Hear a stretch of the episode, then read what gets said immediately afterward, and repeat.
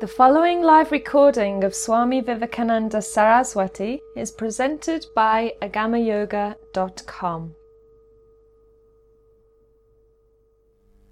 Namaste and good evening to all of you. Today we will continue, tonight we'll continue We're speaking a little bit about the teachings, the primary, the first teachings of the Buddha as contained in the early Buddhist tradition and interpreted from the standpoint of yoga, interpreted from the standpoint of chakras, energies, levels of consciousness, and fundamental principles. We spoke uh, in our last meetings, I quoted for you the very first discourse which Buddha gave to the five monks, to the five ascetics that had been practicing austerities at the same time with him. And out of all those, he alone realized nirvana, he alone reached enlightenment. And because he had a special connection, which had become a spiritual connection and even a karmic connection with those, he knew that they were close to their own realization and he knew that they just needed a little bit of guidance. And then he, in spite of the fact that they were in contradiction with him, in the meaning that uh, they thought that he had fallen off the path by looking at his behaviors.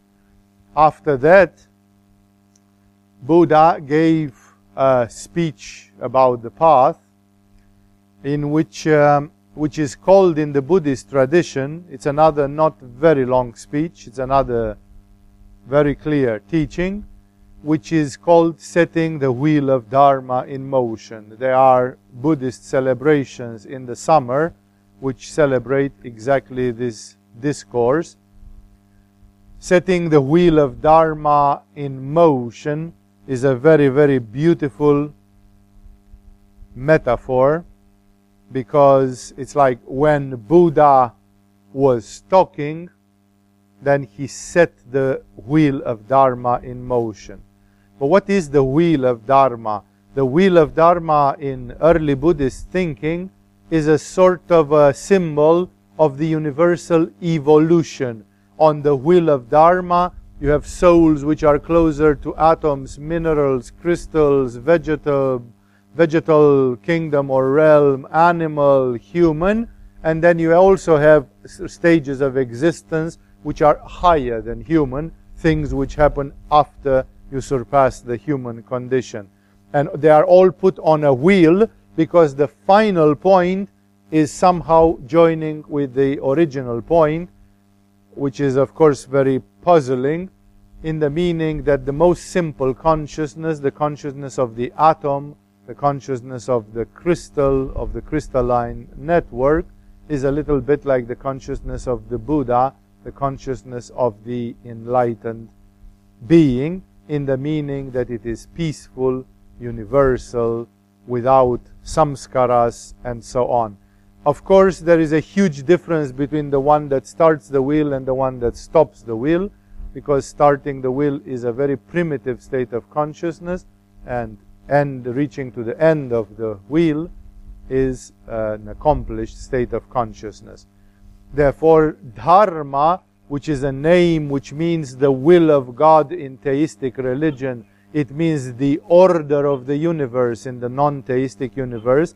It means it is exactly what the Bible would have called righteousness. Let's do all things in all righteousness, says somebody in the Bible that means exactly the way would the way God would have it. This righteousness is equated by the word dharma in Sanskrit, which was taken over also by the Buddhists. And the wheel of dharma means, uh, in a certain way, it is related to the concept of the will of God and with the meaning of life. Like when we look at the way spirits are, the way the universe is, what is the meaning of all this? The meaning of all this is that we all evolve. And that's why we can say that the purpose of the universe from a certain standpoint is that it ensures a ground for evolution. I always tell you in beginning lectures, in the What is Yoga lecture, that when you ask the fundamental question, Who am I and why am I here? This is a question which, at a personal level, cannot or should not be answered by someone else for you. You cannot have a guru that gives you a couple of hints, you know, sort of hints that I'm going to show you or tell you what the meaning of your life is. This personal approach is not feasible and it is not accepted because it is considered to be a strictly personal revelation. But on the other hand, the question, who are we and what we are doing here, also has a general answer. Exactly as humanity has a collective subconscious mind, where we share some general aspects of the condition of being human, such as we all have a DNA which makes us live around 80 years of age. That's the average life expectation for the average citizen. No? That is in the collective subconscious mind. If any one of you will ever want to achieve the siddhi of living 250 years instead of 80, you will have first of all to defeat that. You will have to step out from being just another Tom, Dick, and Harry. As long as you are just another Tom, Dick, and Harry, you are hypnotized by the planetary mind that you have to die when you are 80 or around that time. Therefore, there is a part of the mind which tells us very important things, essential things which we never get to see, and that we share with everybody. And then there is an individual part of the mind where, for example, you know your PIN code from your credit card and you don't give it to anybody. If it would be belonging to the collective subconscious mind, everybody would sooner or later intuitively discover what your PIN code is. But it isn't. This doesn't belong to the collective subconscious mind. It belongs to a part of the island. It's a discontinuity. It's a protuberance. It is something which belongs to you for the time being, as long as you have this part of the conscious mind. It's the same with dharma. There exists a personal dharma, which is called in Bhagavad Gita Svadharma, that means one's own dharma. Why is he and he and she and she? Why are they born on the face of the planet Earth? That's a personal thing. Don't give me any general answer to that question. Oh, they are born to be happy. Yeah, that's valid for everybody. Oh, they are born to evolve. Yes, that's valid for everybody. But there is a sva dharma, which is like your little thing. And then there exists a general answer to this question, which is why are we all around here? And one of the general answers to this question, and this can be said, like ancient texts and ancient sages have already given this answer long time ago. Everyone is here, and that means also the animals, the plants, and any sentient being in this universe they are all here, they are manifested, they are incarnated because they are evolving. They are in a process of evolution. And that means that the wheel of Dharma is spinning. Imagine like a circular river that flows in a circle. And therefore, it's like as long as you are here, you evolve. This is a very, very, very, very important concept which is explained beautifully by Yogananda Paramahamsa in one chapter of his famous book, autobiographical book. And this is a concept which we explicitate fully in the metaphysical workshop in this summer because this is a concept without which you cannot explain spiritual practice, you cannot understand any of the fundamentals of spiritual practice and spiritual life. And that's why this is called, this would be the wheel of Dharma in Tibet, for example, they have taken this original Buddhist concept and they made it more visual and more concrete, but less um, abstract, less general. They transform the wheel of Dharma in a wheel which is divided in six sectors, and those six sectors are the six lokas, the six worlds, and the meaning is somewhat the same. The meaning is as you evolve, you may go through the six basic lokas, and sometimes you are a human being, sometimes you have been an animal, sometimes you may have gone even through hell, many centuries or millennia ago if you did some very negative karma. Sometimes you can be inborn in the lokas of the gods, of the deities, and in this way the human being continues their evolution. It's still shown as a wheel. That wheel is kept in its teeth by Kala Chakra, by Mahakala, by the deity that symbolizes time, the male equivalent of Kali from the Indian metaphysics. And it shows that this wheel of Dharma is like a clock. It's like the dial of a clock. The clock is ticking. We are evolving. As time is passing, we are going on in our evolution. That's the general question. So the wheel of Dharma is spinning. But then why do they say that the wheel, that Buddha is spinning? He kept his first discourse and then he set the wheel of Dharma in motion. Part of this statement is just a little bit of Buddhist egocentrism. It's like there's never been anybody like Buddha before, and probably there's never been anybody like Buddha ever since. That's exactly how the Christians view Jesus, and like how the Krishna lovers they view Krishna. Like everybody thinks that their their object of sympathy is the supreme object of sympathy and unequaled by anybody else. Of course, there had been Buddhas born on this planet before Buddha himself.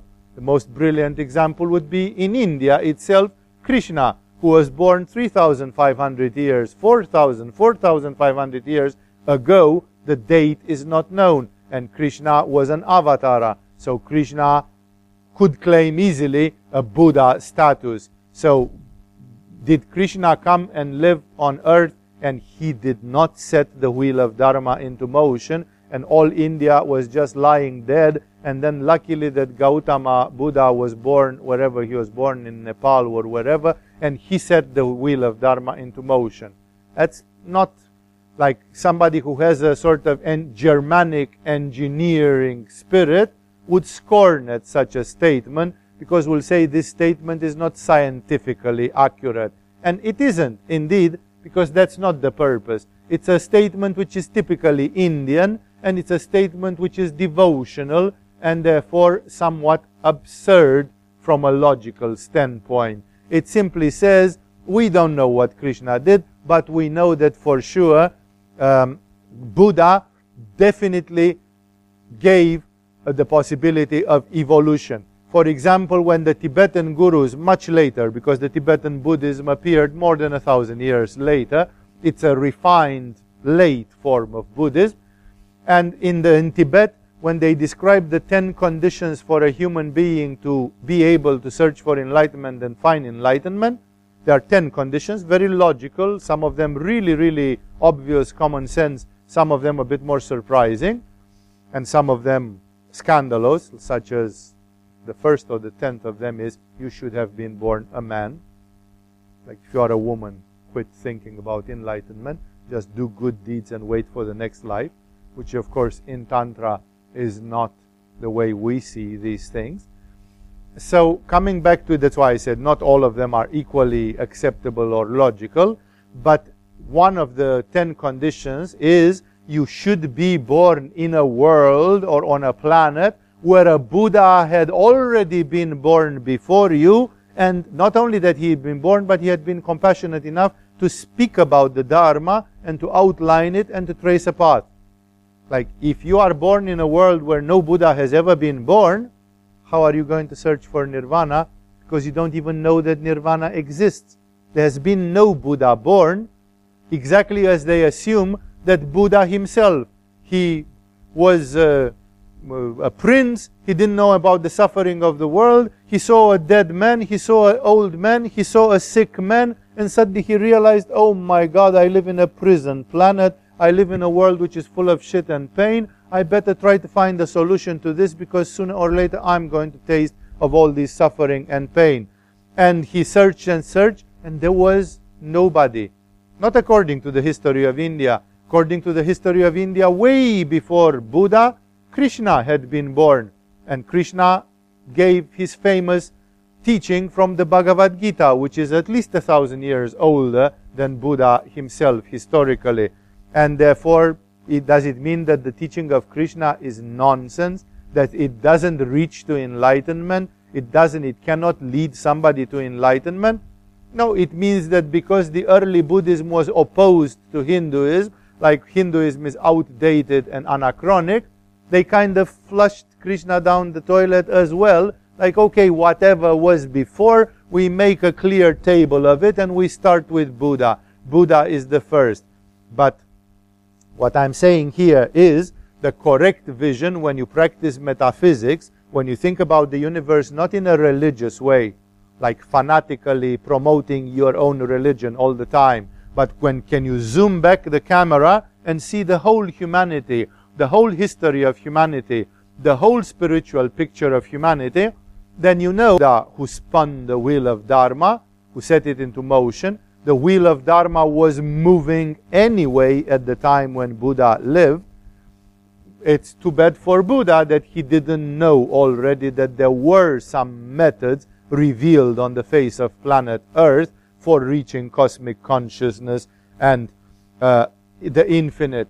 But okay, Buddha, he was apparently, he was a virgin, he didn't know.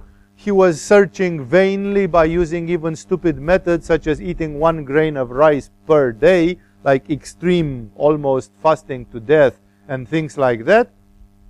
And eventually Buddha finally had the great inspiration and he found it, but he found it without a guru, without a lineage, without a method, without having read the Bhagavad Gita, and uh, glory to Buddha because he found it from scratch. That's true. Glory to Buddha because he found it from scratch.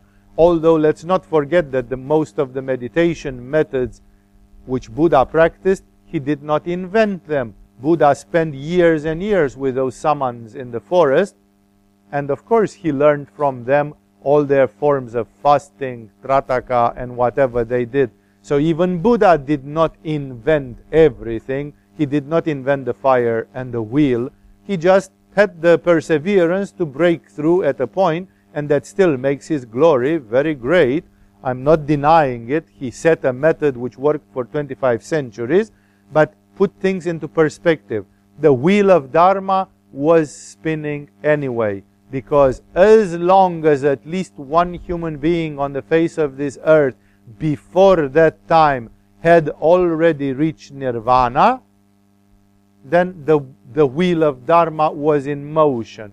If you go in a more radical way, the wheel of Dharma is in motion even when there are not human beings and enlightened human beings on the face of the earth.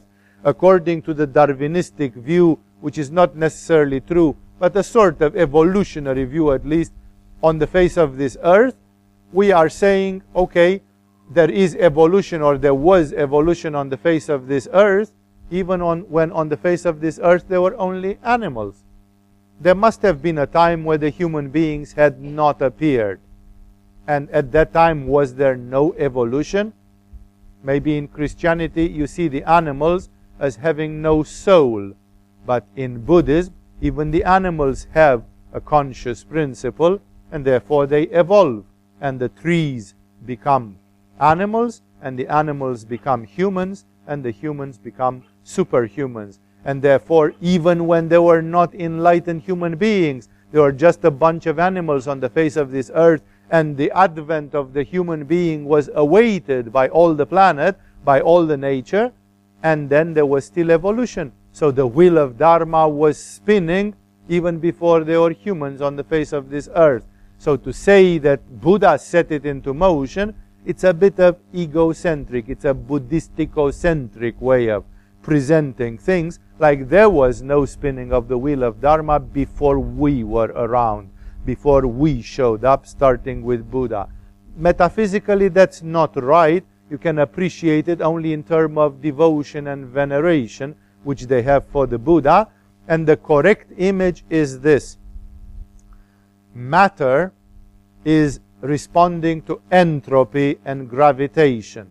And the material part of each and every one of us here is heavy, dull, entropic, and it wishes to become a couch potato. In a Western form of metaphysics, this was described under the inspired terms of fire and ice. the universe, instead of being made of Purusha and Prakriti, spirit and matter, it's made of fire and ice. And ice means death, like when everything freezes, it never turns back. It's frozen and dead.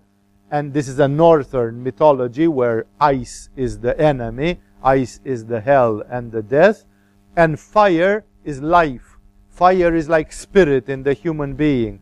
That means we have a body made of atoms. Just take, you are made, let's say, of 70 kilos of atoms. Take 70 kilos of atoms, whichever atoms, in whichever way, and put them somewhere and watch them for the next 5 million years. What's going to happen with those 70 kilos of matter? They are just going to decay and decay and decay and decay. It's entropy. It cannot get better. It always gets at a higher entropic level, which means at a higher chaos level, which means at a more and more decayed level. Matter does not have the power to stand up. Matter stands up in the moment when it is fertilized by a mysterious factor called life. And when you have life, suddenly you have a beaver catching up some of those 70 kilos of matter, of atoms, and beating them into a dam across the river. Suddenly matter is not amorphous. You have beavers building dams. You have Egyptians building pyramids. You have French people building Eiffel Towers. No, you have things. It's from chaos you turn to order. That's only because of life, intelligence, and consciousness, which is fire, which is the spirit injected into matter. So matter left alone becomes chaotic. If you want in a tantric language, Shakti without Shiva becomes chaotic. There, there is a need for the consciousness to go there to enliven the matter and to give it a meaning. It doesn't mean that Shiva is better than Shakti, because Shiva without Shakti has nothing to enliven. Shiva without Shakti is like lame, no legs, no arms, can do nothing. But Shakti without Shiva is like a robot escaped out of control. It has no controller, it has no clear conscience or consciousness. So coming back to our story, the whole universe, the whole life is a game of Shiva and Shakti in which Shiva, I'm going to use a sexual tantric symbolism, in which Shiva penetrating Shakti awakens her, inspires her the presence of the Spirit in matter. This is viewed in human history. For example, from time to time, we have great spirits like Buddha, like Jesus, like Krishna that I mentioned, and others. These are some of the real well known ones. These people come, and when they come and they show, they are abnormally strong like, you know, Jesus keeps raising the dead, walking on water, changing the weather, healing the lepers, and in the moment when the apostles even try to imitate him, they fail miserably, and constantly he has to scold them, to tell them, Oh, you of little faith. Like, even when you see me walking on water, and still you don't believe it. No, it's like you are so imperfect. There, there's so much doubt in you that even when it's rubbed in your face and still you are doubting, still you don't have the faith. So then how did Jesus have so much faith that he could pull a whole world, a whole civilization on his shoulders? No, all of them had doubt and this man, although pulled by his neck with the strings of doubt of millions of people, he pulled them like a, like a horse, you know, like an ox. He pulled them on his back. He had so much. These are extraordinary spirits that come and they give an impulse. And here, the best symbol, instead of the wheel of Dharma, replace it for a second with the prayer wheels of the Tibetans. All of you who have been in a Buddhist temple, especially the Chinese and Tibetan style, have seen the prayer wheels. And it's one of the most simple forms of devotion in Tibetan Buddhist mysticism that when people visit a temple, they give a shove. They pass by those prayer wheels and they move them all. And the prayer wheel does 10 turns and then it slows down and it stops. Unless somebody else comes and while it's still turning, it gives it one more shove. That's the story with the wheel of Dharma. It's not that the wheel of Dharma was stopped when Buddha came and nobody was evolving and the animals were not evolving and the vegetal spirits were not evolving. Nothing was evolving. Everything was waiting for Buddha. The planet was evolving. But Buddha coming gave it a shove, gave it a fresh shove. That's why every time when somebody of that magnitude is born, it's like the Dharma increases because people see one like Jesus. Some people get really pissed off at him and they become demonized and they want to crucify him. And other people get a lot of faith and a lot of devotion and they want to follow in his footsteps and they want to do whatever, to be celibate for a lifetime, to do 12 hours of prayer per day, to go get vegetarian, to fast, to whatever it takes, just because Jesus was there. Jesus was there for three years and a half and left a mark which made millions of people go into austerities, religiousness, and for 2,000 years. Like Jesus is a big shove not only Buddha set the wheel of Dharma into motion, Jesus himself gave a huge tug to the wheel of Dharma through just his presence and teachings and his personal example. And so did Buddha, and so did Krishna, and so did Ramakrishna in India in the 19th century to a lesser extent, but still considerable from the standpoint of Indian civilization. And so did others basically we can say Paramhamsa Yogananda, and I am not very happy with him having done this, but that was his choice. Paramhamsa Yogananda eventually said every spiritual master, every spiritual person that accomplishes spirituality could be called, if you stretch the meaning of the word, it's a violation of the original meaning, could be called an avatara. And it's like a person that shoves the wheel of Dharma because every master inspires. If you go now in Rishikesh at the Divine Life Society of Swami Shivananda, you are going to find a lot of tamasic people who do not do spiritual practice. But in the 1950s, when Swami Shivananda was there, they were all like electrified. They were like walking on fire all day long. They were completely on because the master was among them and his personal accomplishment was magnetizing them. People said, if this fat guy did it, I can also do it. You know, it's encouraging me. It shows me that enlightenment is not an abstract thing. It's feasible. It's here and now. That's why the presence, when Jesus was there, he was inspiring people in a special way. When Krishna was there, he was inspiring people in a special way. This is setting into the motion the wheel of Dharma.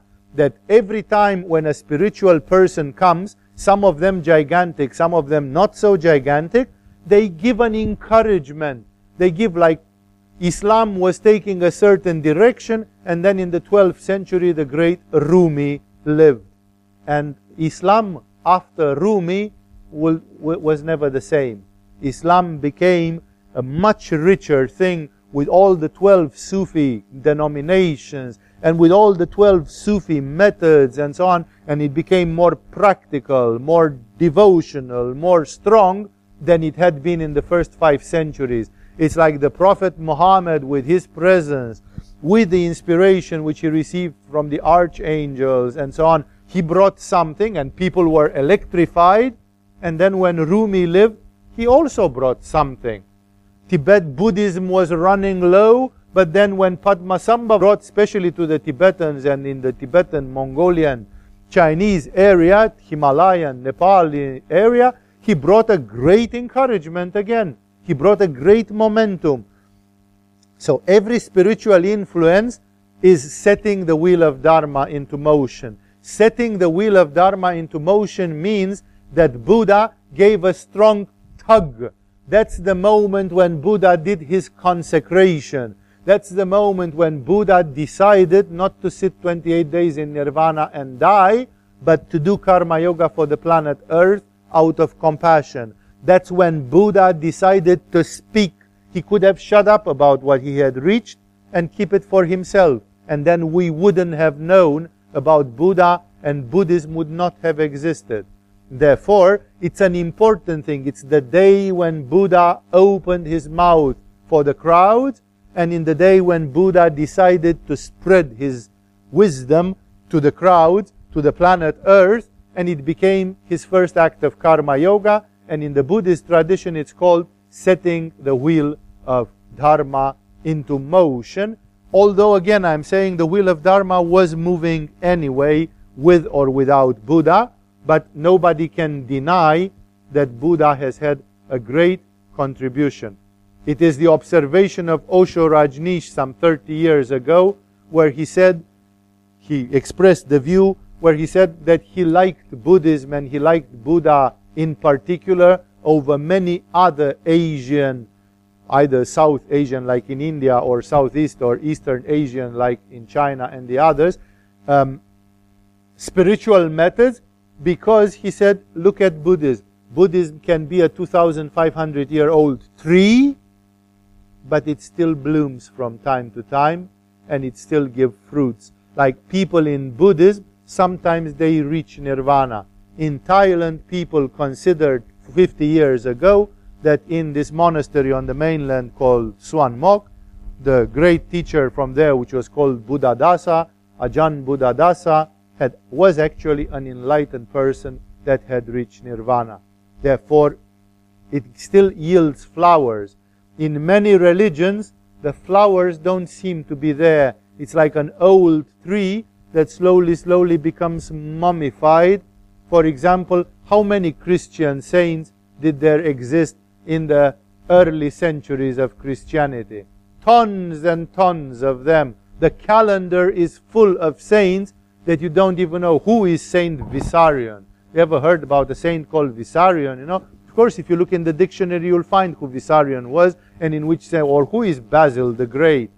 No, most people don't don't even know who Basil the Great is or in what century he lived. Most of them lived in early centuries, and as you go towards later centuries, it becomes more and more difficult to find one.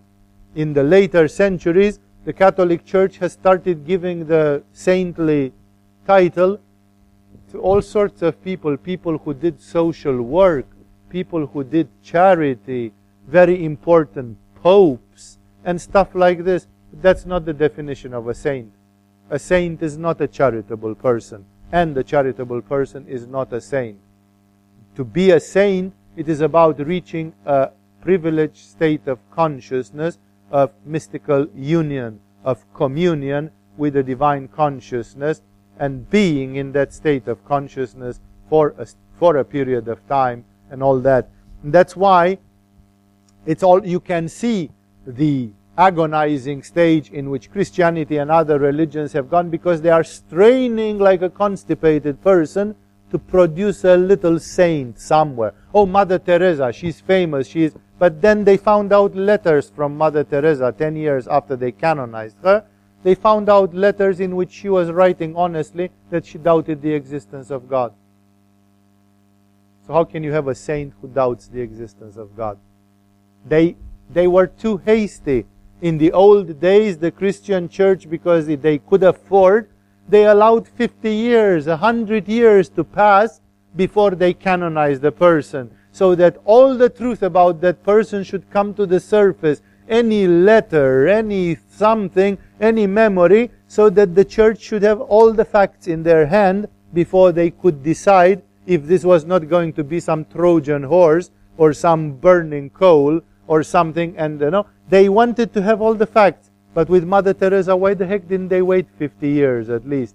Because they have nobody else. They have no more saints. It's like a tree without flowers, you know? And they have to pretend that there are still flowers and fruits on the tree and therefore they promote as soon as they see a little leaf sprouting somewhere, they say, oh, that leaf looks like a flower. It's not a flower, it's just a little leaf just barely sprouting. That's why Osho Rajneesh said, you know, it's like Buddhist, Buddha generated a very powerful tree. There are lineages in Indian yoga. Like how many people do get enlightened today by following the method of Patanjali? Patanjali is supposed to be one of the founding fathers. 2000, 2500 years ago. You go in India, they give you a lot of lip service. Oh, Patanjali, Patanjali, really? who is getting enlightened by using the method of Patanjali in the last 150 years? Nobody. Nobody. There is not a yogi who claims that they use the method of Patanjali and they reach samadhi. So the method of Patanjali is superb and completely useless nowadays because it doesn't give fruits. It's about what gives fruits, what really works. That's what matters. And that's why Buddha is having a very strong method, a method which was not easy to adulterate. It's true, the momentum decreases. The first disciples of Buddha, they had a huge momentum, and many of them reached nirvana. Out of his direct disciples, many became apostles of Buddhism in the early centuries. As the time passes, no, you go to Bangkok and the main Buddhist shrines are this elephant with four heads, which is a modified Ganesha form, and the modified form of Shiva or Brahma, like in front of the World Trade uh, Plaza, World Central Plaza, and so on, where people come and pray for money.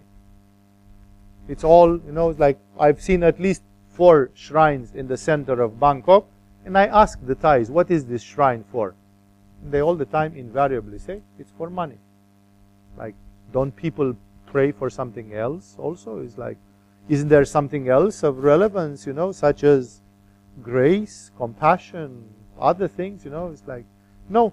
That's why, you know, you come from a culture where people are supposed to be con- compassionate even to a little ant, and then they kill hundreds of millions of chickens and pigs and so on. Is like, then you are questioning. So many religions have this that they start at the peak because there is a very powerful shove on the wheel of Dharma and people are touched and moved and magnetized. And then as the centuries pass, people start becoming couch potatoes. The ice is taking over. The fire is over and the ice starts taking over. And then that religion starts becoming more and more lip service, formal, institutional, institutionalized, dead, inert, and then there are not even flowers there on that tree. that is why all this imagery that Buddha set the wheel of Dharma into motion, or better said, from the standpoint of yogis, that Buddha gave a serious shove to the wheel of Dharma, accelerating evolution. Because you are going to say, but wait a second, isn't the wheel of Dharma spinning? Yes. And then Buddha is coming and he's telling to people, wake up. You are prisoners. You are not here for fun.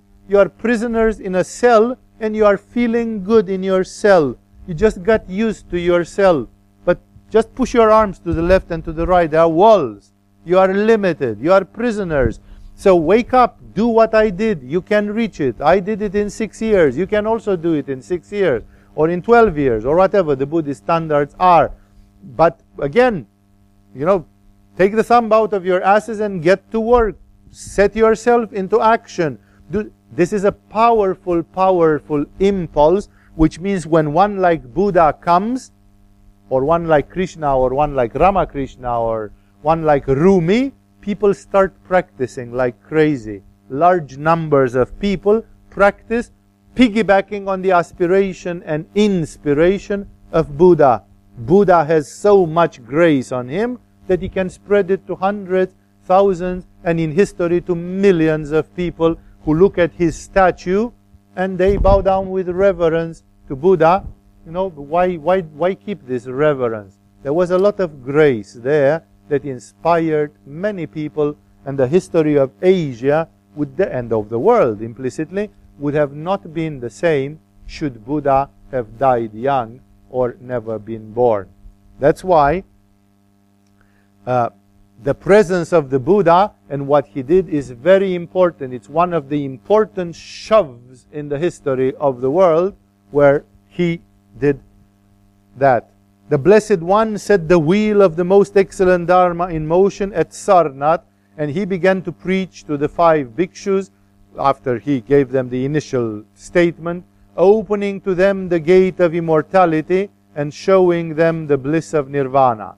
And when the Blessed One began his sermon, a rapture thrilled through all the universe. This is a very beautiful statement, the last one, which is showing the fact that we are not alone. Most people, when they look at these things, they look in very egocentric ways. But we are constantly in a universe where there are many parallel universes, many presences. Very few human beings can see the spirits, the higher spirits, which are here now present. They are present, but you have to be a clairvoyant. You have to have the sixth sense developed to see them, feel them, hear them, or perceive them in some way. And very rare are the people who have that. And also, it has to be a balanced thing, which is giving, of course, uh, because otherwise it can result in insanity. Sometimes people who are mentally disturbed, they also hear voices, and actually it's not an illusion. Those voices really exist and they belong to somebody. But unfortunately, the mad person cannot identify them, cannot stop them, doesn't understand anything, and they finish by producing confusion, disaster, suicidal thoughts, uh, madness, suffering of different kinds. So, what I'm saying is every time when you do an act,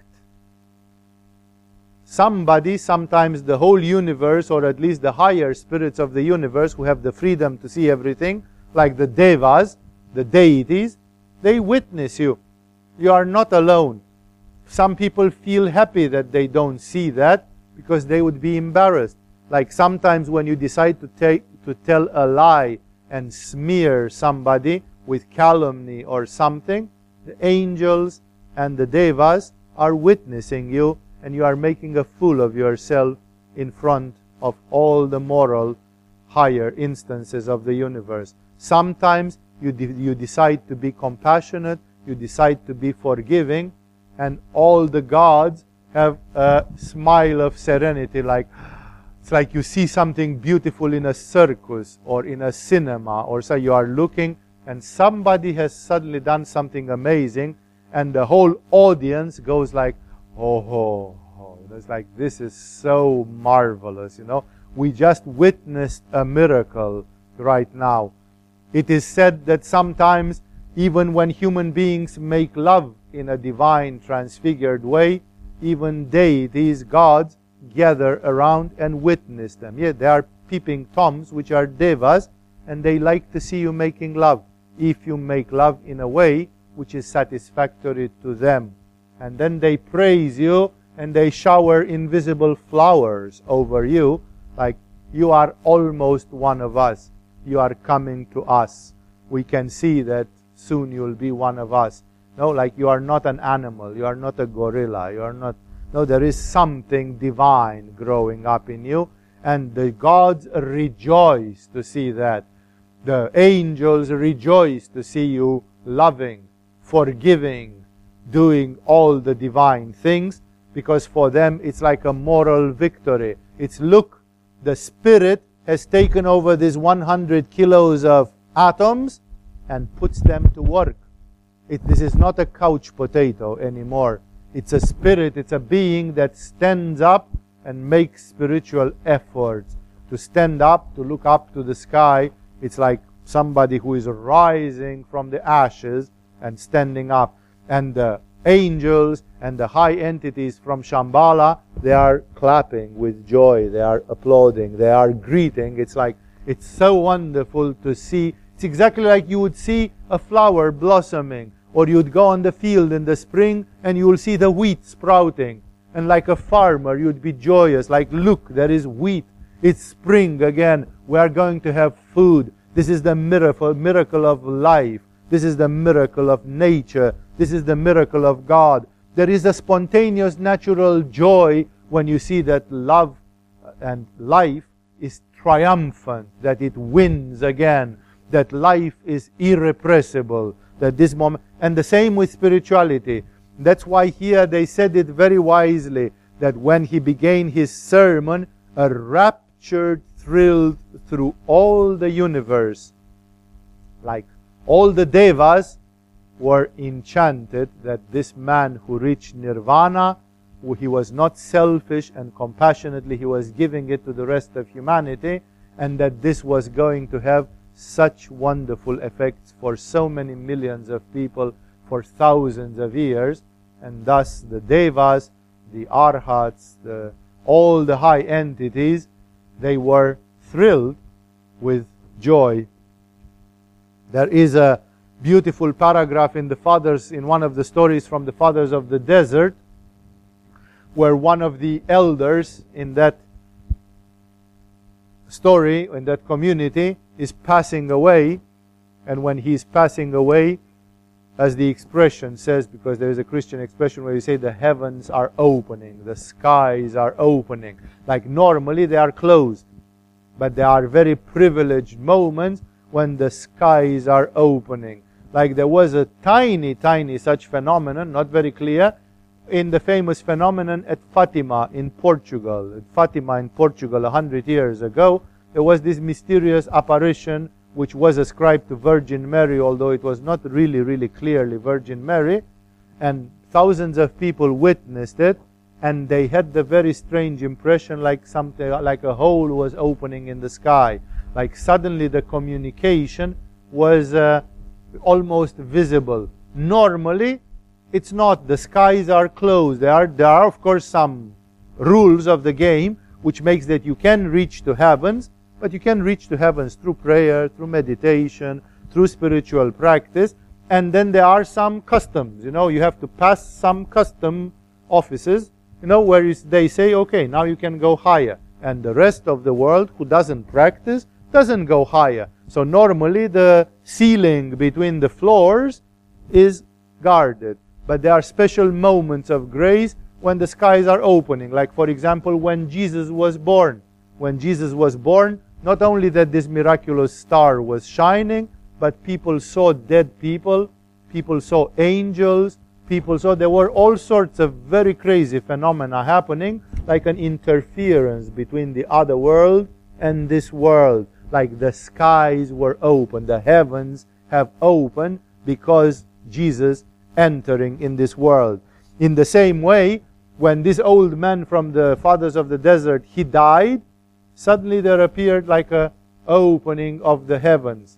And there is an incredible story which every time when I read it gives me total goosebumps because that, that's what we give as example in the art of dying. No, you want art of dying? Here is art of dying if you want. Die like this one and you will be really good. And when he died, he was dying and then he said, I can see, I, or I can feel, I don't know exactly, I don't remember the words, but he said, the angels are here, they are coming to take me. Of course, everybody was thrilled, like the guy was delirious because he was close to death and so on or what. But the funny thing was that he looked, he looked like he was getting light on his face. He looked like he was, he looked happy as he was getting closer to the death by the minute. Suddenly he said, now the heavens are open. Okay, for him, the others couldn't see it, but they could piggyback on his witness because he was talking freely about what he was going through. And he said, the heavens are open, and I start seeing the angels coming to greet me. Well, it's good. It's good that it's not the demons who come to greet you, because then you would go to the other place and it would be the gnashing of the teeth. So it's good news that you see the angels coming. And what next?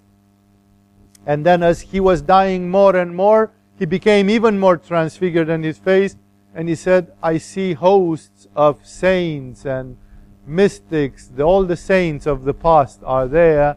There are choirs of angels singing. They all came to greet me. It's like I'm returning back home or something. And his face was something amazing. Everybody started having goosebumps and so on. And then it went like this, and at some point, he said the apostles themselves, like the apostles are the superior saints, the maximum saints. And he said the apostles are here. And then the people, it is written in the codices, in the chronicles of the uh, of that area of the fathers of the desert, that the people who are witnessing this, they started seeing an unnatural light. They said that his face, it was just a hut in the sixth century we're talking about. No, like no technicalities of any kind and this guy started shining. His face started shining like he was a Halloween pumpkin or something like this. He was shining from within. You know, and they got, a, I mean, they said, my God, you know, it's like either the devil is pulling a trick on us or this is the real thing. And then this guy, at some point when he was transfigured and his death was coming, he said, Now the Blessed Virgin is here. And then everybody, they wrote down, they say the light in the hut became unbearable. Nobody could even look at this dying man. They had to avert their heads because this guy was shining like the sun. He became like made of light suddenly. And the last thing which this old man said, he said, Now the Lord is here. And in the moment when he said that, there was like a lightning in the hut, and then he was gone. So it was like a climax. It went like higher, higher, higher, pum. No? This is what I'm talking about, both in terms of art of dying and in terms of the fact that there is a rapture that thrilled through all the universes. This was a great event. This man must have been a great saint. And all the spiritual beings had gathered to celebrate it. Like this man was coming from physical mortality into spiritual immortality. And this was a festival. It's not often that we celebrate such an event. It doesn't happen all day long. It happens seldom. It happens maybe several times in a century or several times in a decade, not much more often. That's why it was, again, the same thing with Buddha. The Buddhist authors who wrote this, they were aware of the fact that we are not alone, that we are contained into a great cycle of evolution. And then Buddha said, this is now we are in the very text of what he had to say. He said, the spokes of the wheel, he speaks about the wheel of Dharma, the wheel of evolution, the righteousness, the order of the universe. He says, the spokes of the wheel are the rules of pure conduct, or as we'd say in yoga, the yama and niyama. Justice is the uniformity of their length. That that's very difficult to fathom, right? That if unless the spokes of a wheel are equal, you will not have a wheel and you will have something which cannot spin properly. It's necessary that all the spokes are even. This evenness, Buddha interpreted it as justice, that the universe measures with the same measure for a king and for a beggar, for a man and for a woman, for an animal and for a human being, for a demon as well as for a deva, there are some things which belong to the universal justice, such as the law of karma works in pretty similar ways everywhere in this universe. So, first, he says this wheel of Dharma that I'm spinning, the spokes of it are morality, good conduct. Justice is the uniformity of their length. Wisdom is the tire, which means the outcome, the periphery. What is at the periphery? The daily life, being confronted with daily life. That's where we see if we are what we say we are. There are two people who say they are Napoleon, and one of them is a madman that has to be committed in a hospital, and the other one is Napoleon and is in character. He has the courage of Napoleon and all the attributes of Napoleon. Therefore, the, the daily life, the existence, is the measure of all things. You can say that you are Jesus, but let's see you in life. Then we see what sort of Jesus you are, if you are indeed. That was the wisdom of Bandler or Grinder, one of the founders of NLP, when some dude came to his office and he said he believed he was Jesus. And then Bandler started building a cross to crucify him in his office, in his consultation office. And this guy ran away screaming and he said, Man, you are more fucked up than I am. No, like Grinder said, Oh, you are Jesus? Let's see a little crucifixion then. You know, it's like, you know, you want to play Jesus with me, I'm going to give you Jesus, you know. And he was so crazy that this guy realized that this man was insane and he was going to do it. And then he gave up the acting. Suddenly he was not crazy anymore because when it came to crucifixion, he had to choose between being an interesting madman or being crucified. And it was much more simple to run away and to be exposed. So that's why wisdom is the tire, because the daily life, the periphery, is with a great importance. It is life which is the measure of all things. So it, like Gurdjieff said it in a different way. Gurdjieff said it's not enough to be good. You have to be good for something. Because many people can say, yeah, but I'm a very good person. And what have you done on the tire in life? I've been a total loser all day long. Yeah. All the losers say that they are good. Uh, you hear many people talking about drug addicts who died, died of an overdose, or people who talk about criminals who are in prison, that no, I knew him personally. It's so unfortunate because this was really a good person. Was a good person, then why didn't they become like Buddha? These are just pathetic, ignorant excuses. No, it's not enough to be good. That's an abstract. But I'm a good. I'm a good, but I killed 20 people. Meanwhile, you know, it's like what kind of good? And I still living in the in the utopia that I'm good. That's a utopia. It's the daily life. It's life itself which shows you your measure. And thoughtfulness, I'm sorry, modesty and thoughtfulness are the hub in which the immovable axle of truth is fixed. So in the hub, the central aspect, he, he defines them as modesty and thoughtfulness. Modesty, which is one of the forgotten values, it was Mahatma Gandhi who reminded to people in the 20th century where he said humility is the solid foundation of all the other virtues. Like there are many virtues that you are brave, that you are intelligent, that you are this, that you are that. But if you are brave and intelligent and you are not humble, you will you can become a demon, a destructive demon. The humility, the humility is the solid foundation. Courage without humility is can can become destructive. It can become unwise. That's why Buddha calls it modesty and thoughtfulness. No, we know what when you say, "Oh, how thoughtful you are." Thoughtfulness is a way of putting yourself in the shoes of the other person and thinking, I wonder how this person feels right now. What could I do? You know, if I discover that the person doesn't feel really good, then what could I do? Is there something which I can do for this? I want to be. It's true, you cannot always do. Great, thoughtful people, like try to think. Jesus himself saw many beggars. He just didn't give them money to become wealthy or something.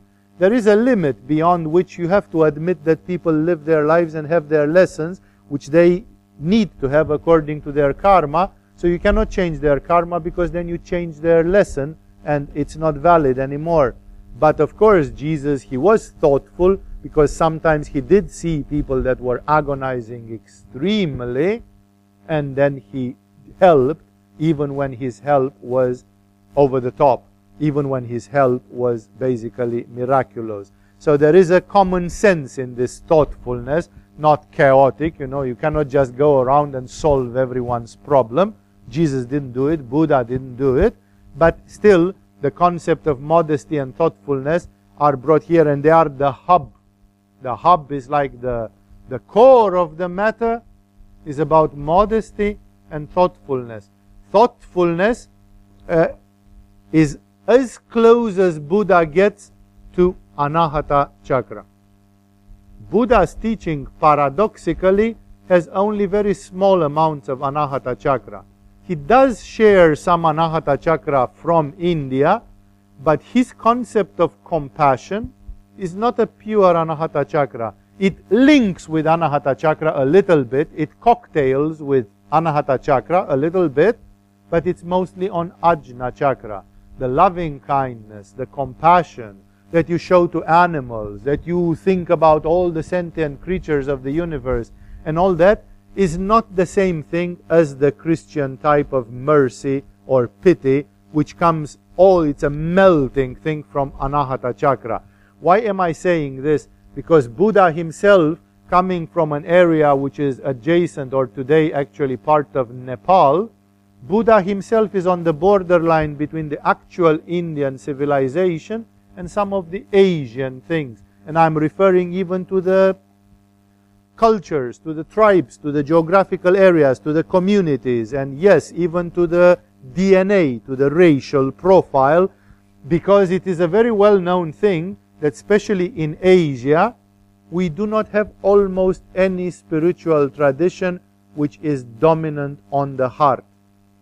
In Burma, Thailand, Vietnam, Laos, Cambodia, China, whatever else is in this area, yeah, you do not find a single major tradition which is dominant on Anahata chakra, such as the Christianity in the West or such as the Sufi in the Islamic tradition or others. It didn't catch because it is a typology of the Asian people. Indians are not. These Indians, the, the Indo-European style, the Aryan typology, as well as the Dravidian from South India, they are a total different genetical typology than the Asian typology. Again, 50 years ago, people were talking relaxed about races, the yellow race, the white race. The, today it has become politically incorrect, although it's on the Olympic flags. Even the colors on the Olympic flags are black for Africa, yellow for Asia, white for Europe, and North America. Like nobody had any qualm about calling people by the color of their skin ever since it has become politically incorrect and so on. So when we speak about typologies, you all know that there are typologies. For example, you will very, very seldom and basically never in totality see an Asian woman having breasts the size of most European women. Like everybody knows, on DNA, there are differences. There is no fuss about this, and there is nothing politically incorrect. And I'm not saying this as any form of racism. Fact is that different DNA characteristics also give different biological and psychological characteristics. One of them in Asia is that in the most Asian cultures, exception made of India, which is different in terms of DNA anyway, there has not appeared any major anahata tradition. In Buddhism, there is a bit of anahata, but it's swallowed by a lot of concepts on Manipura and ajna. Like when you read here that rules of pure conduct, this is Manipura. Justice is the uniformity of their length. This is Manipura. Wisdom is the tire. Wisdom is sometimes Chinese use the word wisdom as skillfulness in daily life on Manipura. Sometimes it can mean a higher wisdom, Ajna Sahasrara. Modesty and thoughtfulness.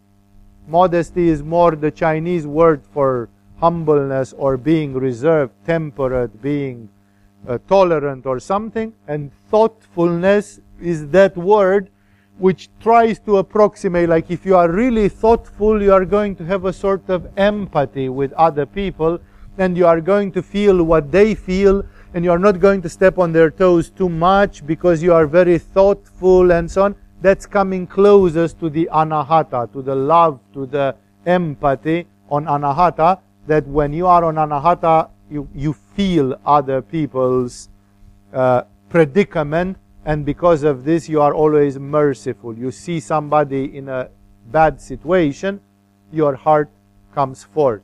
No, it's like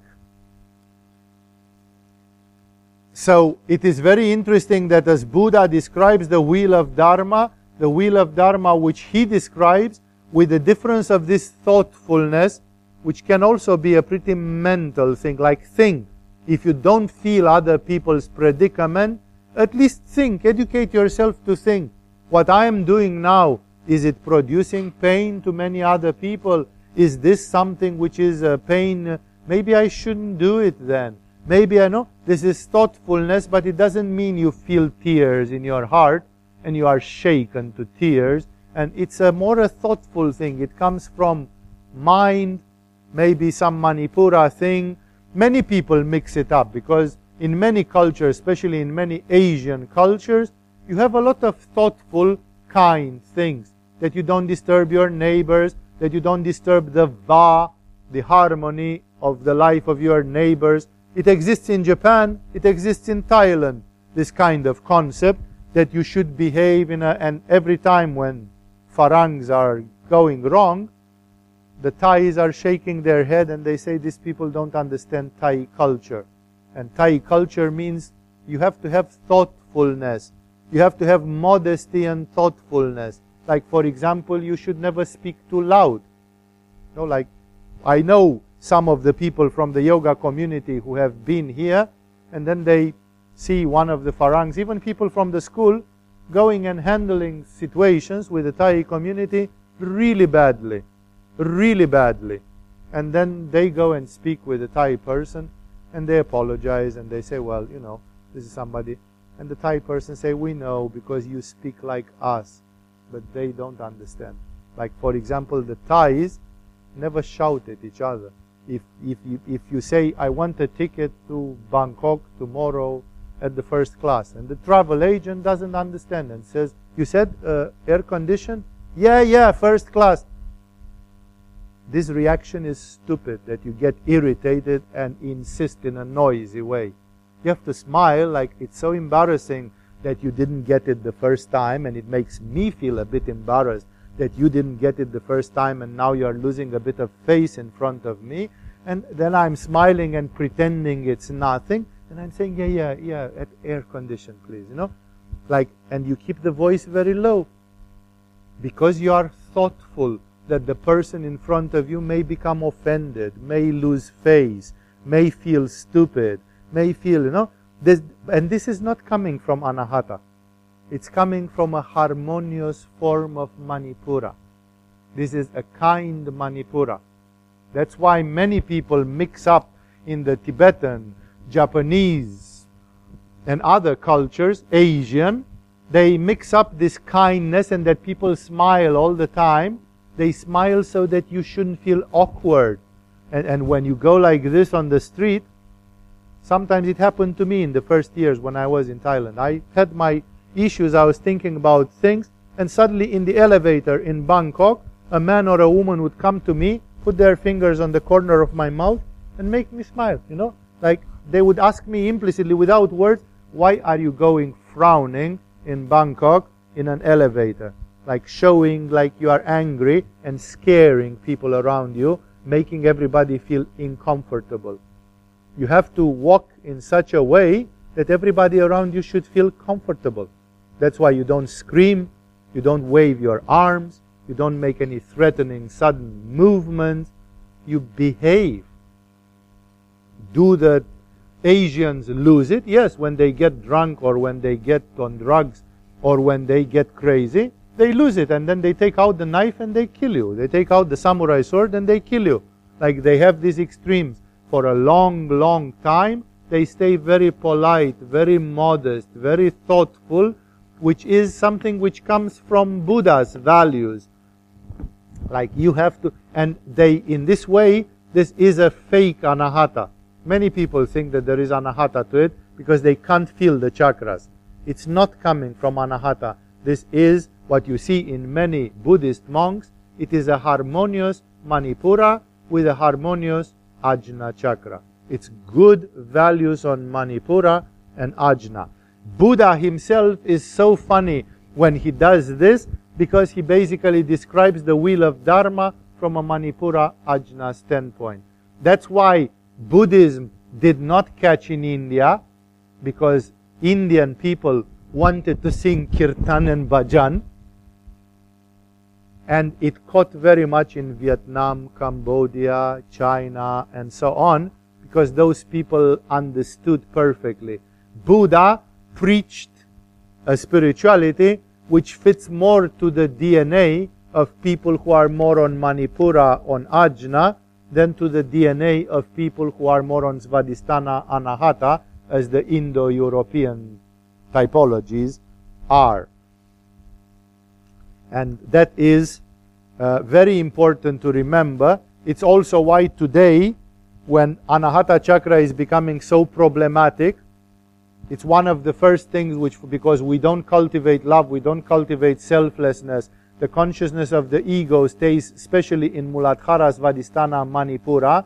The toughest, strongest, most exemplary people in the West, either you are talking about, uh, I don't know whom, Abraham Lincoln, or you talk about Thomas Alva Edison, or no, even people that are praiseworthy, they are on Manipura. They are big Manipuristic people. and they are admired. Like, you know, how can you be a lovely American citizen and be better than Warren Buffett, Thomas Edison, or uh, Abraham Lincoln, or Thomas Jefferson, or something. Like, these are the gods of that culture. Anahata? It's not even understood. No, there's like, you don't have Rumis around there. You don't have Ramakrishnas. You don't have Saint Teresa of Avila. And when you have them, they are pretty much unknown. There is an American woman who developed a beautiful anahata called Peace Pilgrim. She called herself. Very mo- most of the people, even American, they didn't even hear about the existence of a person. Edison, everybody knows about Edison. Everybody knows about Bill Gates, but everybody knows about Ronald McDonald. But when it comes to know about Peace Pilgrim, that's a ghost in the capitalistic Western culture because it's an outsider, it's a weirdo, it's an oddity. It's somebody that has anahata, and somebody that has anahata is a sort of a marginal person, it's a sort of a weird personality. And that's why eh, you can see that today, especially in the North American environment, in Europe less because in some of the Christian Mediterranean countries, the anahata is there, Buddhism is much more popular than Christianity and others. Like there is a lot of harassment around Christianity, Islam, and other religions, which are mystical, but Buddhism is okay. You can even make the Dalai Lama honorary Canadian citizen or something like this because Buddhism is cool. And that is, um, you have to understand that these values are expressed from the standpoint of certain chakras, is looking at the world through certain chakras. And the last paragraph, which I'm going to comment for tonight to conclude, I'm not concluding the text. Next time I will uh, conclude this um, discourse, the setting of the wheel of Dharma in motion. Then Buddha adds, oh, I'm sorry, there was one thing which I wanted to say in the previous one, because he said, uh, modesty and thoughtfulness are in the hub which means in a central position.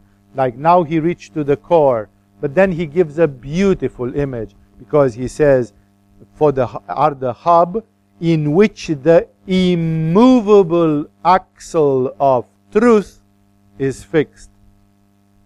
So truth is in the hub of the hub.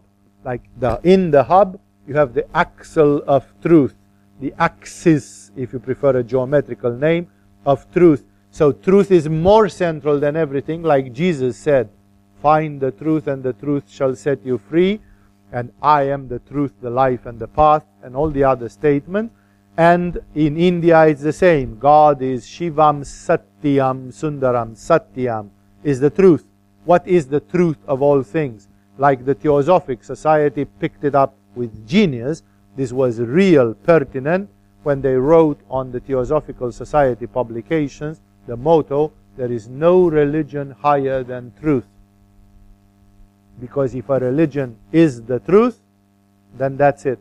And if it's not the truth, then it, at the best, it's a metaphor, a myth, a legend, a fairy tale, but there is no religion which is higher than truth. We are looking for the truth exactly as scientists are looking for the truth. In metaphysics, we are also looking for the truth, only we are looking of the truth about previous lives, future lives, eternity, eternal life, liberation, nirvana. Like, what's the truth about those? We know the truth about, or at least we think we know the truth about electricity or gravitation or, um, I don't know, mathematics, the four basic operations or something. But what's the truth about? That's called metaphysics, right? So, truth is the axle of all things. The whole wheel of Dharma stands on the truth.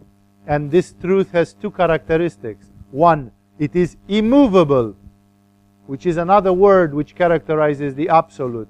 Like the truth with capital T is immovable. It's not something which is negotiable. It's not my truth and your truth. It's not conditioned by the ego. There's only one truth. Like some Chinese people believe that Mao Zedong is a saint. There are Taoist and Buddhist temples where they are hanging a photo of Mao. Although Mao is known by most people to, be, to be an ordinary murderer, one of the big mass murderers of history. What's the truth? Is Mao now in hell gnashing his teeth? Or is Mao actually graced and in paradise and he is a savior of China or something like that? That's like we want to know the truth. And the truth is immovable. Even if the Chinese won't like to hear the truth, the truth is still the same and it's non negotiable. It's not a human thing. We are not bargaining on the truth. Many people don't like to hear the truth, right? We have in the Bible the disturbing thing that uh, God was angry at homosexuality in Sodom and Gomorrah. And today it's politically correct, even if you are a Christian, to kind of make, you know, what's the truth? I'm not saying that I can convey to you the truth tonight or that I absolutely know it. But remember that whatever the truth is, it's going to be very uncomfortable for some of the people. Either those on the left side or those on the right side are going to be very angry at the truth because the truth is not politically correct and it's not always what you want to hear. The truth is simply Im- immovable. It's a principle. And when it's immovable, the truth is of the category which Plato and Socrates, they quoted as archetypes, as principles. Like the principles are non-negotiable. To, to, to, to trace your path straight, says a proverb in your courses, attach your chariot to a star.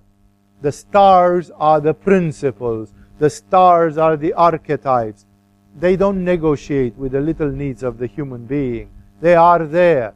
No, like non-violence is non-violence. Truthfulness is truthfulness. No theft is no theft. The basic principles, the great principles, are non-negotiable. We, the human beings, can follow them or not.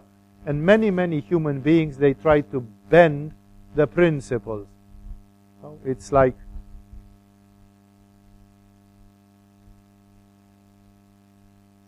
I was about to give you a joke, which is typical, which is one of the most, but I will leave it for now because it's late. It's a hilarious joke about how people, out of egoism, they are ready to bend any principle according to what is convenient for them to justify their things. I've, I've seen so many people taking theological statements and so on, and when they were convenient, then they would use them, and they would use them in a totally incorrect way in no way in which Jesus would have used them, but paradoxically, they used the words of Jesus to justify doing something which Jesus would have never done. So that's why um, this is a very good statement that the truth, the axle of truth, is immovable, and that's the foundation of the wheel of Dharma. The wheel of Dharma starts from the hub, and the hub is the axle of truth, and an axle is perpendicular on the wheel. If this is the wheel, the axle always goes like this, which means all the Dharma is in one plane and then the truth is in another plane. It's like on a pyramid. You have the surface, which is a square, and then you have the height of the pyramid, which is outside of this plane. It's in another world. It's in another dimension. For a square, you can have just a, uh, two dimensions. But for a pyramid, you need to have three dimensions. It's here, up here. So it's the same with this. The truth, the principles are in a higher dimension than the human beings. The human world and the human life where Dharma manifests are here. And God, the truth, the absolute, is here. Is not in the same dimension. It's in a higher dimension. It's a higher reality it's a very, very good, it's a very inspired image that Buddha has given here. So he has defined metaphorically this wheel of Dharma, and then he says, He who recognizes the existence of suffering. Like many people say, Oh no, life is wonderful. Just keep going, and you will see how much you can keep up this pretense of how wonderful life is. You know, everybody bites the dust sooner or later, and uh, you are going to see that at the best you can come up with is that life is not wonderful, life is not terrible, life just is. Okay, that sounds a bit more modest. You have reached some modesty. You are not just a phantasmagoric, so called positive thinker.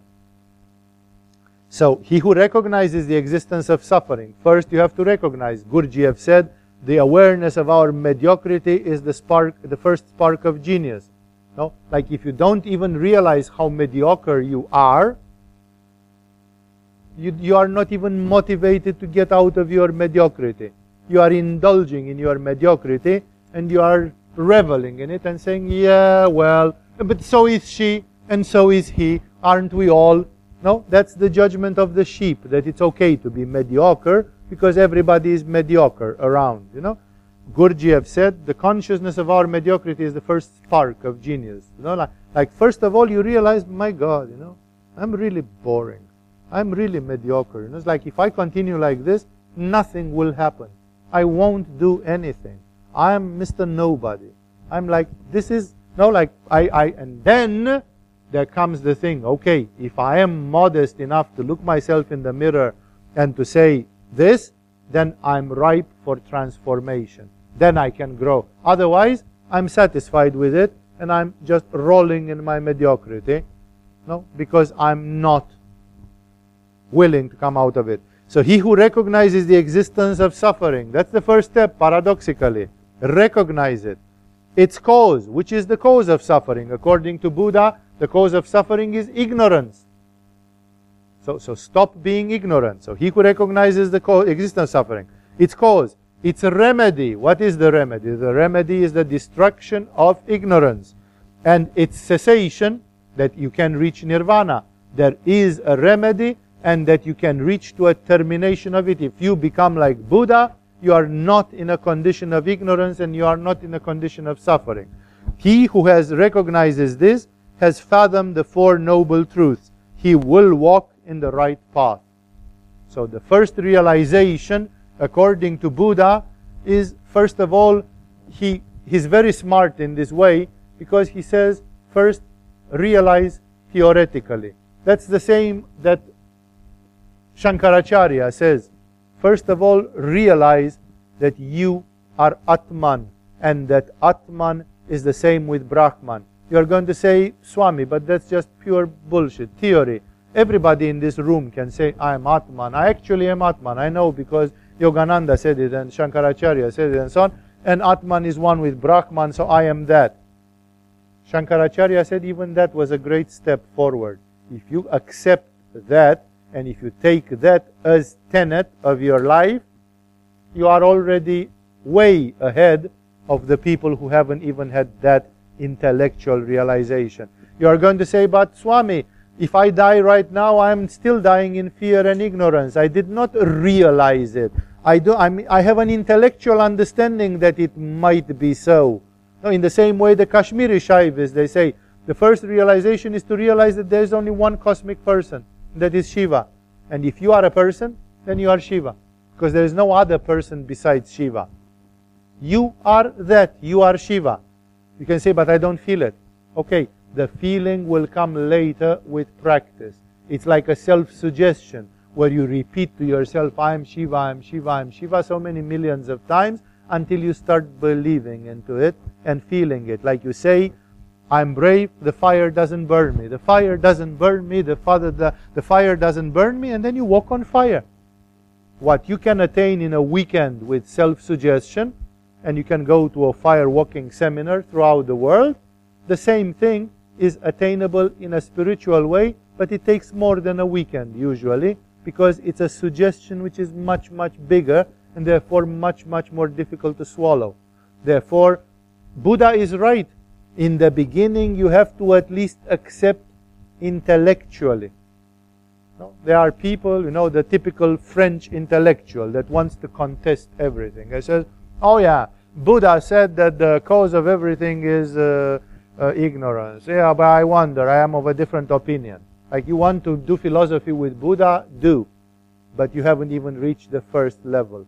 The first level is to say Buddha was right, the cause of the, the, of the suffering is ignorance. I believe in that intellectually. Now I want to feel it, experience it, solve it, and get out of this. Therefore, Buddha is right No, like there is a level of knowledge of the divine which is no like Christian fundamentalists say, do you accept Jesus to be your savior? Do you take do you get baptized in the name of Jesus and tell him take him to be your savior? Then you are saved already. Because in a certain way you made a step. You at least accepted that Jesus is there and saves. And therefore you are one step ahead of those who still have qualms about that. Uh, really.